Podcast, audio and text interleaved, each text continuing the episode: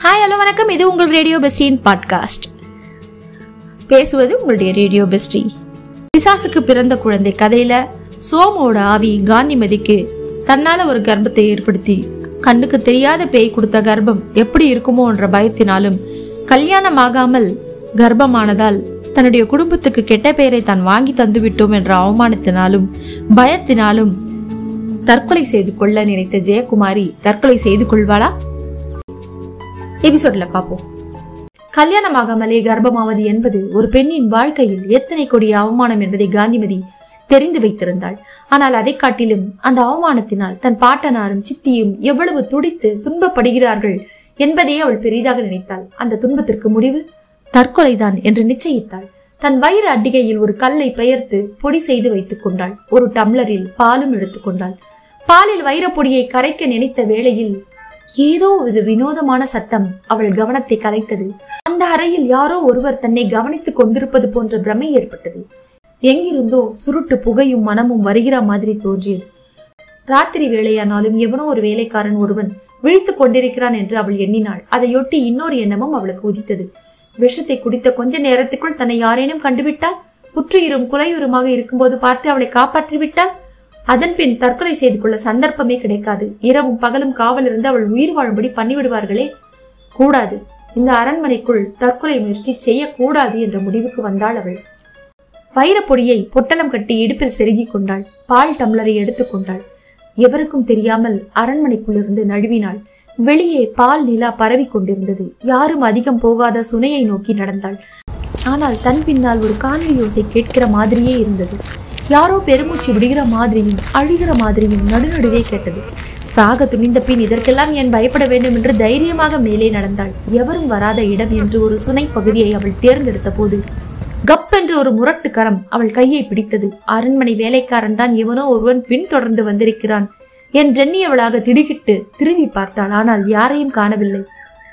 கையை பிடித்திருந்த பிடியை மட்டும் அவளால் உணர முடிந்தது. தைரியத்துடன் உதர பார்த்தாள். அந்த பிடி அவளை விடவில்லை.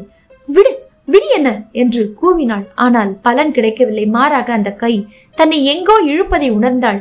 வா வா வா என்று சொல்லி குறிப்பிட்ட வழியில் இழுக்கிற மாதிரி தோன்றியது. அந்த பிடி இழுக்கும் திசையில் நடந்தவள் இடிந்து சரிந்து கிடந்த ஒரு குடிசையை கண்டாள். அதே வினாடி அவளை பிடித்திருந்த பிடி அதே வினாடி அவளை பிடித்திருந்த பிடி விலகியது. காலடி யோசை திரும்பி சென்று மறைந்து விட்டது.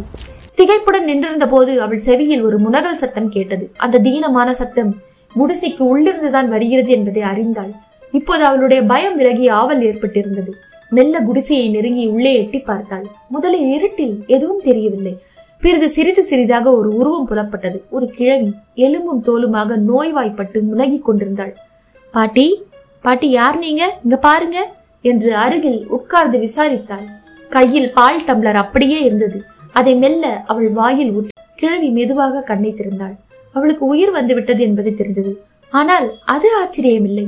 திடீரென்று தன் அடிவயிற்றில் கனம் குறைக்கிற மாதிரியான உணர்வு ஏற்பட்டது காந்திமதிக்கு. எழுந்து நின்று தன் வயிற்றை பார்த்து கொண்டாள்.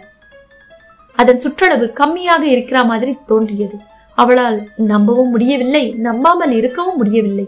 கிழவி அவள் கையை கெட்டியாக பிடித்து கொண்டாள். தட்டு தடுமாறி யாரும் இல்லாம அனாத மாதிரி கிடக்குறேன் கடவுள் மாதிரி நீ வந்து காப்பாத்தினமா என்று முனகினாள்.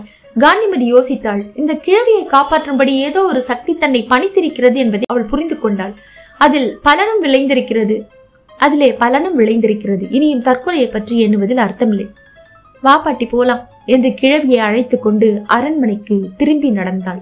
அடுத்த ஒரு வாரத்துக்குள் கிழவி தெம்புடன் நடமாடத் தொடங்கினாள். அது மட்டுமல்ல காந்திமதியின் வயிறு நாளுக்கு நாள் சுருங்கிக் கொண்டே வந்து கடைசியில் கல்யாணமாக இளம் பெண்ணுக்கு இருப்பதைப் போல சாதாரணமாகி விட்டது மதராசிலிருந்து வந்து பார்த்த டாக்டர் கர்ப்பத்தின் அறிகுறி துளி கூட இல்லை என்று சொல்லிவிட்டார். தன் பேய் கர்ப்பம் நீங்கியதற்கும் இந்த கிழவிக்கும் சம்பந்தம் என்ன என்று ரொம்ப நாள் வரை காந்திமதிக்கு புரியாமல் இருந்தது. கடைசியில் அதுவும் ஒரு நாள் விளங்கியது. ரொம்ப வருஷங்களுக்கு முன்னால என் புருஷன் இதே அரண்மனையில் தாமா வேலை செஞ்சான் என்றாள் கிழவி ஒரு நாள்.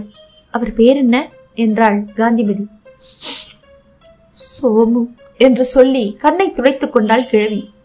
காந்திமதிக்கு எல்லாம் விளங்கியது. தன் வாழ்க்கையை பறித்ததற்காக ஜமீன்தாரின் குடும்பத்திடம் பழி தீர்த்து கொண்டு வந்த சோமு அல்லது அவன் ஆவி தன் மனைவியை காப்பாற்றியதற்காக பரிகாரமும் செய்துவிட்டது. நரிஷ் கதையை சொல்லி முடிக்கவும் எங்கள் கட்டை வண்டி மந்திராலயத்தை அடையவும் சரியாக இருந்தது. சிறிய கிராமம் சின்ன தெருக்கள் மைதானத்தில் ஒரே ஒரு பஸ் நின்றிருந்தது. இருநூறு முன்னூறு பேர்கள் ஒரே சமயத்தில் அதற்குள் நுழைய போராடி கொண்டிருந்தார்கள். ஜன்னல் பக்கமாக சிலர் ஏறி பஸ்ஸினுள் குதித்துக் கொண்டிருந்தார்கள். பெட்டிகளும் சாக்கு மூட்டைகளும் அந்தரத்தில் பறந்து கொண்டிருந்தன. அந்த அமளியை பார்க்கையில் எனக்கு குலை நடுக்கம் ஏற்பட்டு விட்டது. ஐயோ நரேஷ் நரேஷ் நம்ம எப்படிதான் போக போறோமோ எனக்கு நினைக்கவே பயமா இருக்கு என்றேன்.